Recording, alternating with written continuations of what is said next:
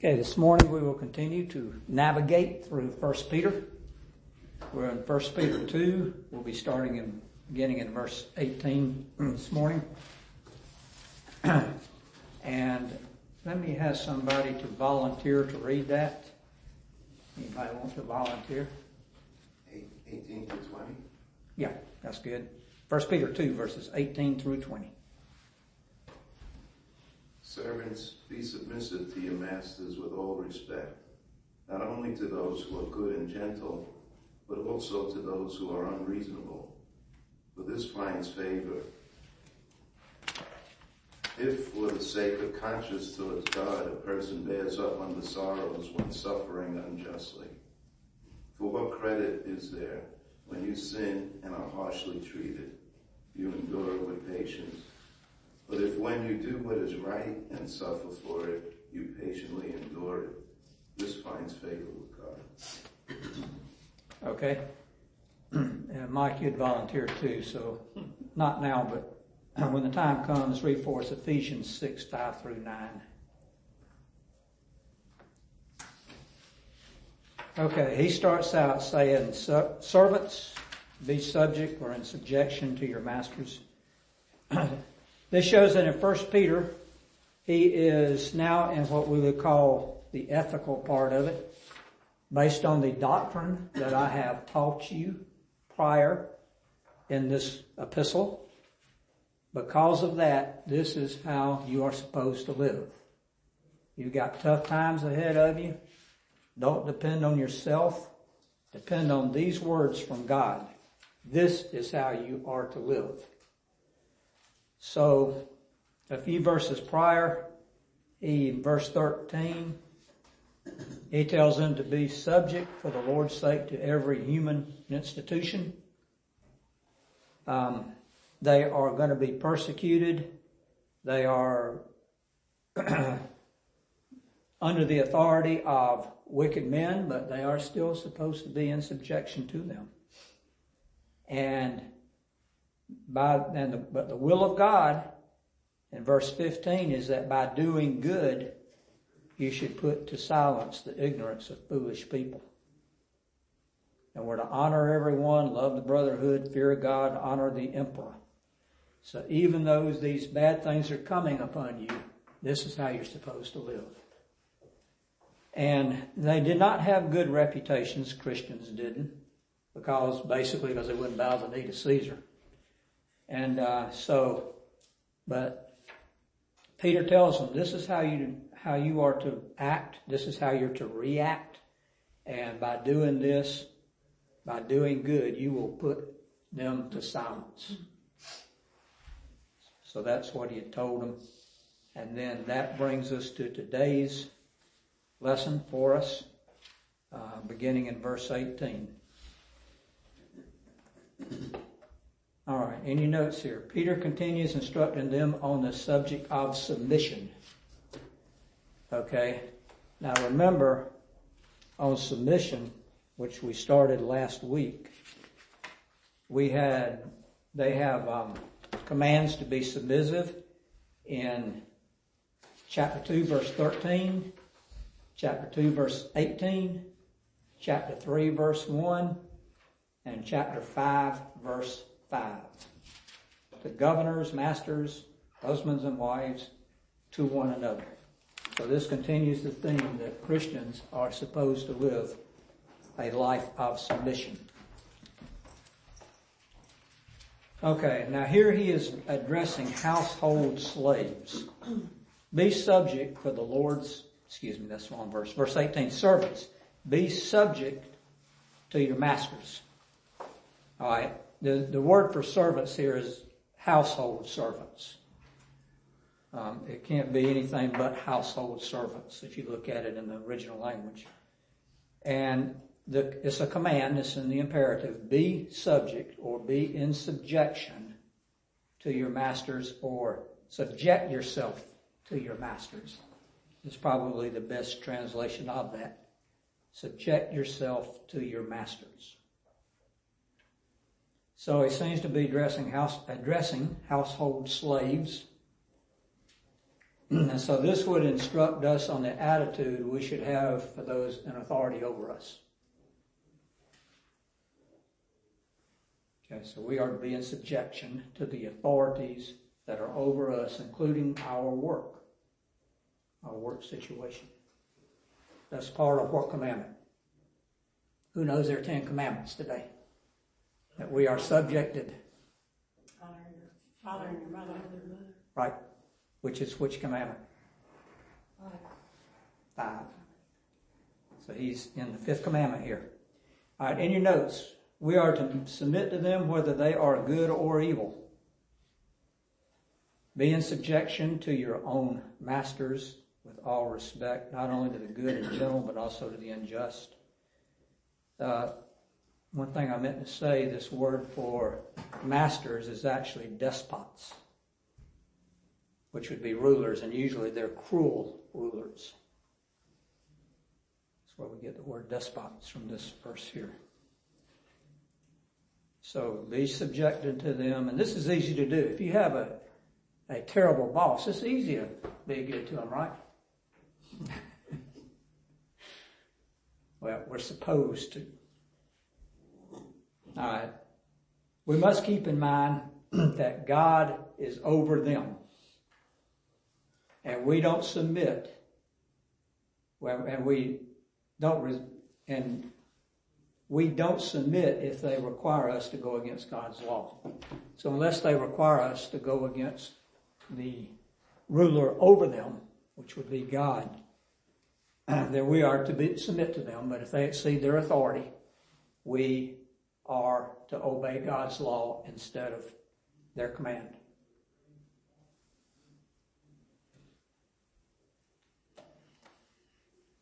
I remember one time at work we had to wear these, when I'm the trainer, job I'm in now, we had to wear these awful, terrible looking shirts. and I thought, well, I have to do it. They're not commanding me to sin. So after two or three days, nobody wore them anyway, so I guess it was invalidated. It was a crime of fashion. Yeah. okay. All right. So literally in this, in your notes, Peter tells them to submit in all fear to their despots. In all what? Fear. Fear. Greek word phobos. Fear. Be in subjection to your despots. Fear them. So we are accountable to those over us, and they're accountable to God. We submit to them in fear. They should submit to God in fear. The prescription is for them to submit to God in fear. Very rarely is that the description. Let's have Ephesians 6, 5 through 9 read. Slaves, be obedient to those who are your masters according to the flesh, with fear and trembling in the sincerity of your heart as to Christ, not by way of eye service as men pleasers, but as slaves of Christ, doing the will of God from the heart. With good will render service as to the Lord and not to men knowing that whatever good each whatever good thing each one does, this he will receive back from the Lord, whether slave or free. And masters, do the same things to them, and give up threatening, knowing that both their master and yours is in heaven, and there is no partiality with him. So the mindset we should have as Christians, I guess this is why I wish young people were still in here with us um, is that when you are in a job situation and you have a rough boss, you have a boss that's not too good, um, you, you have to submit to them to please God, but you can take pleasure in the fact they're going to have to answer to God. For any mistreatment they give you, they are going to have to answer according to Ephesians 6, 5 through 9. You're answerable to your boss. Your boss is answerable to God. Well, I guess I would say that there is a difference. In slave, you don't have any choice where God puts you. If it's an employment situation, you do have a choice. Yeah, I mean, you don't want to work for someone who's evil, even if they don't ask you to do anything evil, because you're kind of like helping them be, I don't know. It's kind of Yeah. you're linking yourself to them, so. Um, Yeah, it's just, there, there comes that point where you have to decide that maybe this is a good place for me to be. yeah, Um, nothing wrong with that. Right. But as long as you're under them, you have an obligation. You have the freedom to leave. Yeah, I think mostly these people that are talked about here are, like you say, slaves, household servants. They don't have a choice. Yeah. Now, we gotta remember too that slavery in the Bible is not slavery as we had in this country at one time. Usually if you were a slave, it was because you couldn't pay a debt. And you paid off that debt by being a slave. We had those too, indentured servants Yeah. Yeah, they had from for a long time. Yeah. So s- slavery is actually never condemned in the Bible. Right. Kidnapping is. Which a lot of slaves were kidnapped, so that's where they went wrong. Bill? Yeah. Um, just to show the importance, at least I think, the importance of consulting multiple translations and having good commentaries. Now, you pointed out here that in First Peter, the word servants literally means household servant. Now, the Christian Standard Bible translation has that, household servants. I think there was one other. But these others that say they're very literal word for word, they just say servants. So it's not quite the same. But the Ephesian passage that you just read, it's the Greek word doulos. So it doesn't specify in that word a household servant. Yeah. So it's, it's, it's challenging to understand exactly, is this specifically targeting only household servants? Um, it, it's helpful to be able to solve those questions when, uh, when you're studying. Uh, That's why we have a good Sunday school teacher. Appreciate that. All right, anything else on that? Yeah, by good and necessary inference, we could say, since Paul is telling them to be subject to their masters, um, that we should realize we should be subject to those in in authority over us at work. But as Michelle pointed out, we do have the um, freedom to leave the situation. Probably all of us have done that at one time or another. All right, next in your notes, Peter reminds them that it is a gracious thing only if they suffer for doing good. He says in verse 19, for this is a gracious thing. And that's a good translation, gracious. It comes from the word for grace. This is a gracious thing when, mindful of God, one endures sorrows while suffering unjustly. So, it's a gracious thing only if they suffer for doing good. That's what your blank is, good. They are not to do evil even when they are mistreated by what is literally called the, the crooked ones.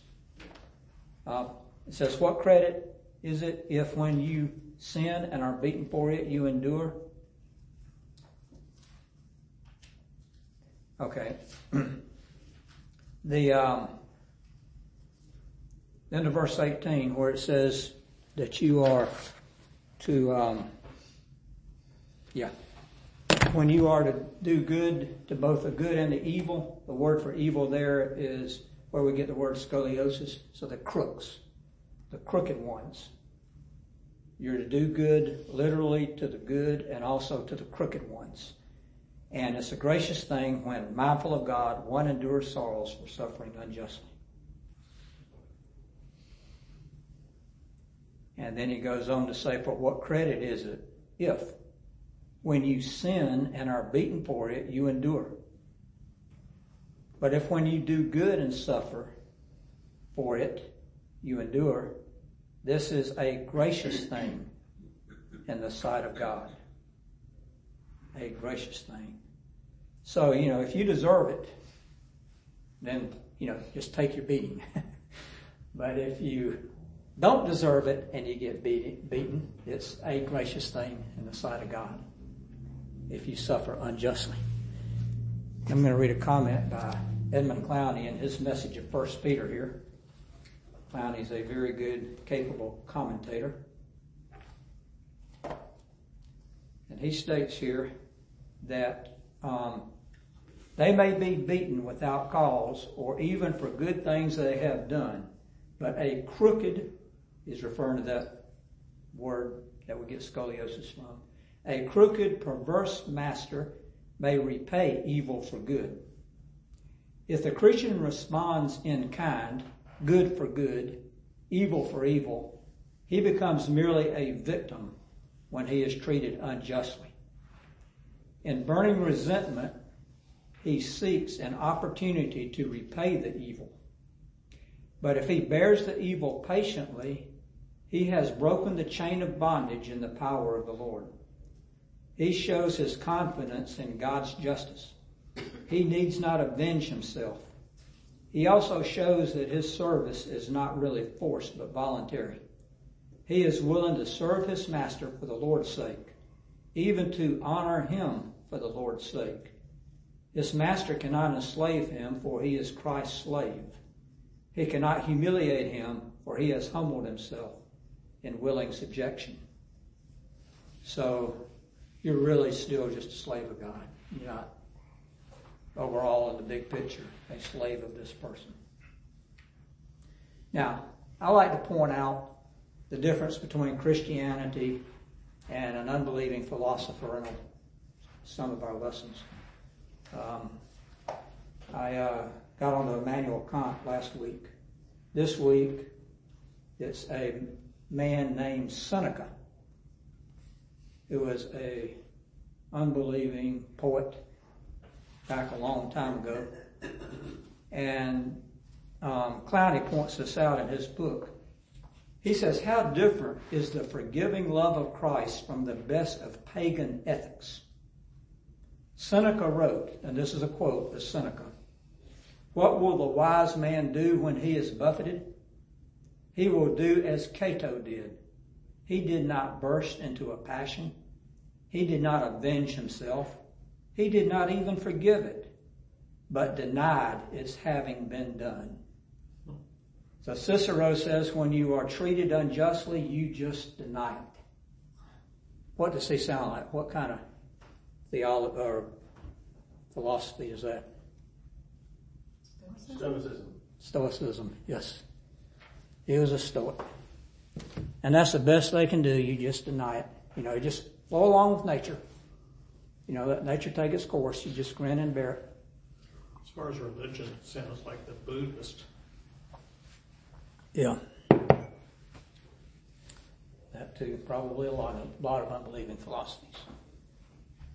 But the Christian is above that. He does good. While being mistreated, he does good. So Peter does not tell us to not to deny it, like the Stoics, but to continue to do good. And this isn't the first time he said that. He said in several places in this letter, you do good. Because by doing good, you put the silence the ignorance of foolish people. And you win them to Christ. You save them from hell. They see your good works, they glorify your Father in heaven. Even though they persecute you, you're their only hope. And then finally on this passage, Jay Adams, great Christian counselor. I guess he was the founder of Nouthetic Counseling, which is another word for biblical counseling. Jay Adams makes the following points on this. He says, no slave could excuse his bad behavior on the basis of bad treatment by his master. It's inexcusable. If you have bad behavior at work, it's inexcusable. And then second point, a slave could work in joy and satisfaction and with enthusiasm because he is working for God. Colossians 3, Ephesians 6. So the Christian can, Christian can make it through it. He doesn't sit around like the Stoics and say, woe is me, I can, I can do it, I've got this, I've got this. No, he actually does good. And he can enjoy it. And he can get satisfaction from his work, even no matter what the circumstances. As long as the person in authority over him does not exceed his authority. All right. Any questions on that?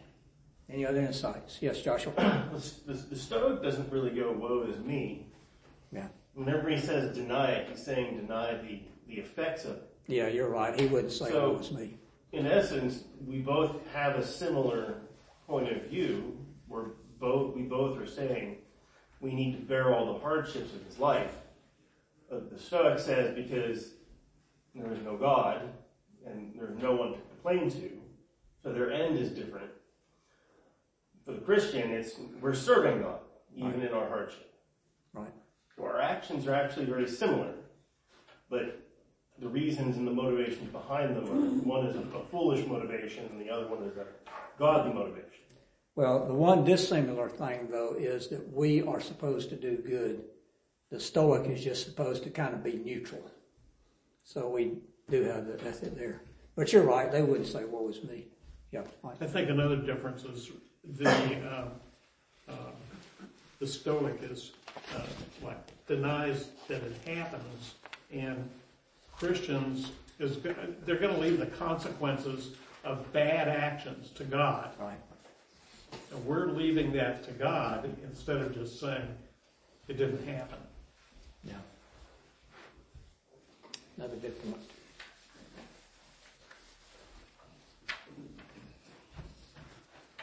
All right, a different volunteer for us for, to read verses 21 through 25.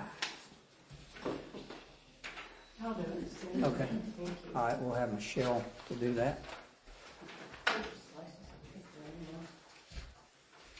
You can't turn the pages in the Bible. Just like, oh, my hands are just always dry and my fingers, I can't turn pages. I can't get to it. Can't pick up a single piece of paper.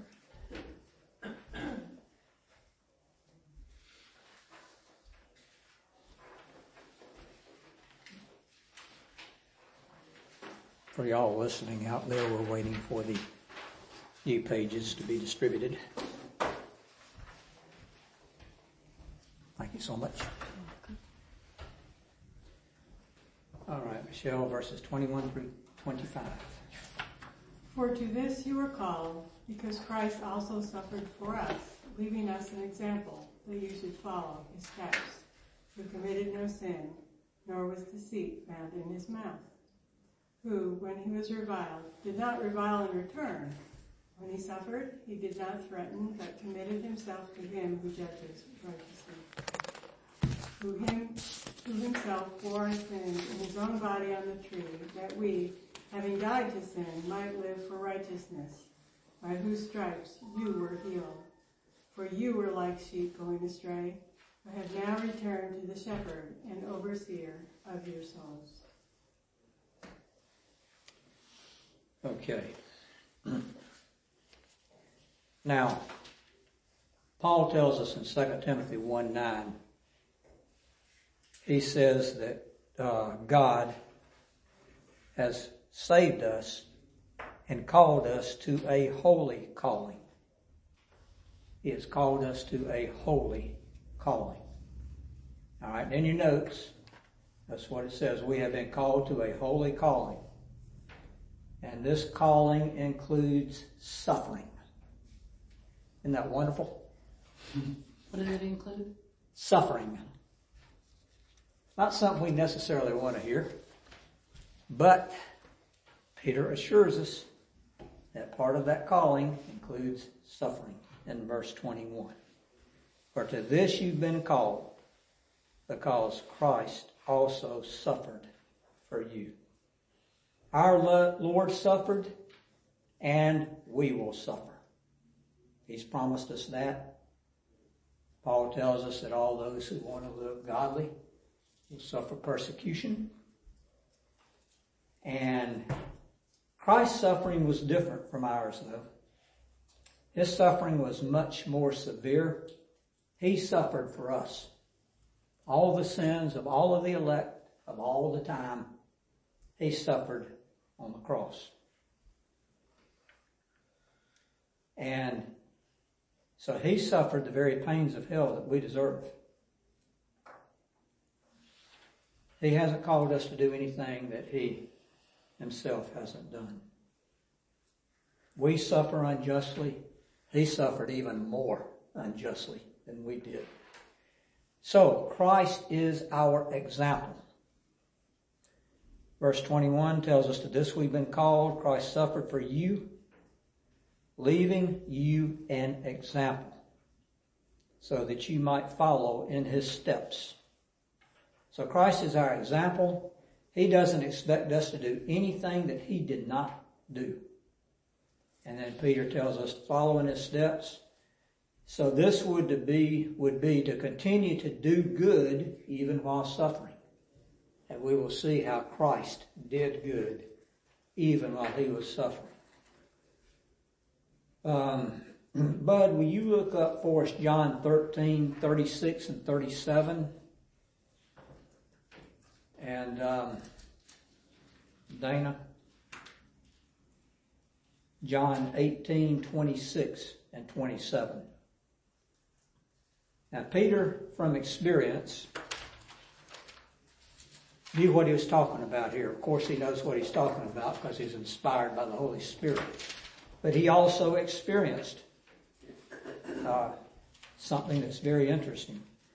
And Bud, when you get ready, John 13, 36 and 37.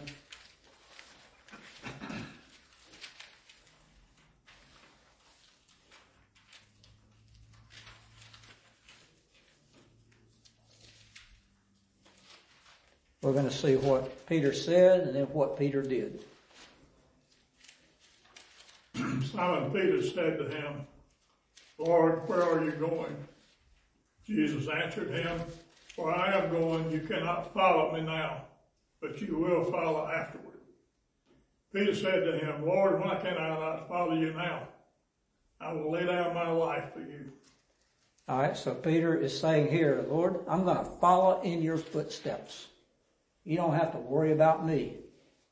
You know, I've got this. I will follow in your steps. All right, let's read John 18, 26 and 27. One of the slaves of the high priest, being a relative of the one whose ear Peter cut off, said, Did I not see you in the garden with him? Peter denied it again, and immediately a rooster crowed. All right, so Peter several times denied that he was even a disciple of Jesus. So we see here that Peter had to learn this. He thought he knew how to follow in the steps of Jesus, but he didn't. But he finally learned this and he's telling them here, you must follow in his footsteps. All right. I, uh, I'm going to call it here because we're going to get into some really good doctrinal teachings. And so this will be a good place to stop for today.